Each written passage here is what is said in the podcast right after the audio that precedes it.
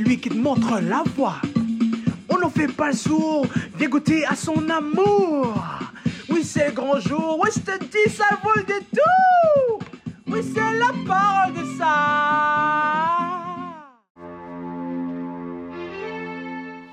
Derrière l'expression à la mode, l'instant présent se cache souvent une insouciance contraire ou opposée à la vie chrétienne, à la foi chrétienne.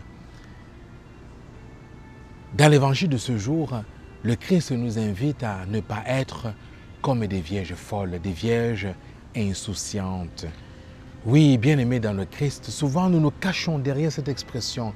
Vivre l'instant présent ne veut pas dire être insouciant, imprévoyant.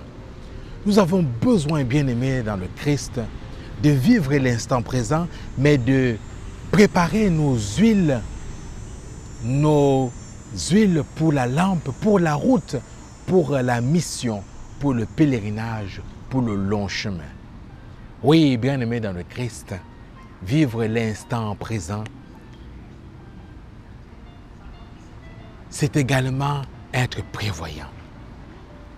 Si le Christ est la lumière du monde qui éclaire tous les peuples, alors nous avons besoin d'avoir de l'huile en permanence avec nous pour que nos lampes puissent briller de sa lumière. Nous avons besoin chaque jour de cette huile qui prend plusieurs sens et significations dans nos vies. L'Écriture, la parole de Dieu, les sacrements, l'Eucharistie, l'accompagnement spirituel, tout ce qui peut nous aider à maintenir nos lampes allumées. Ne nous cachons pas derrière cette expression la mode de l'instant présent pour être insouciant, insouciante, pour être non prévoyant ou non prévoyante. Amen.